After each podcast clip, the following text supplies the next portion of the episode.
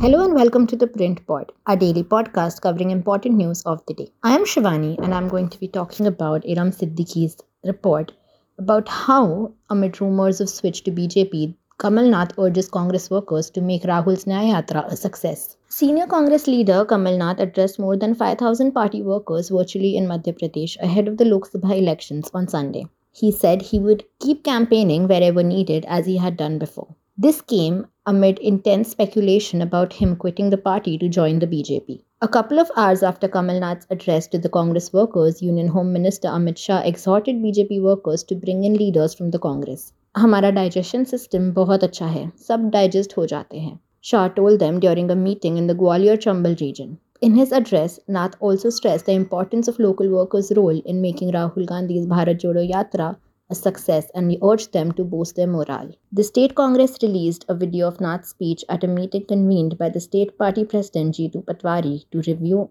readiness for the elections on social media platform X. During his address, Nath emphasized that the most important task was to ensure Rahul Gandhi's Bharat Jodo Nyaya Yatra was better than the previous one. He said that the Yatra is all set to enter the state and will create an atmosphere that will be crucial for the party in the Lok Sabha elections. Referring to the screening committee, Nath urged that all names of candidates should be declared as soon as they are decided, which would give the candidates enough time to form their teams and begin campaigning for the polls. Nath also urged workers to not get demotivated by the faulty working of the EVMs, which is not just affecting MP but all state and across all parties. The senior Congress leader urged the workers to leave the fight of the EVMs to Digvijay Singh and instead ensure they are present and connected for the Bharat Jodo Nyaya Yatra to make it a success. Along with Nath's video, the party also released videos of Digvijay Singh, Vivek Tankha, Arun Yadav, and leader for opposition Umang Singhar. Digvijay Singh told the workers that the tallest Congress leader was the one who could win both his booth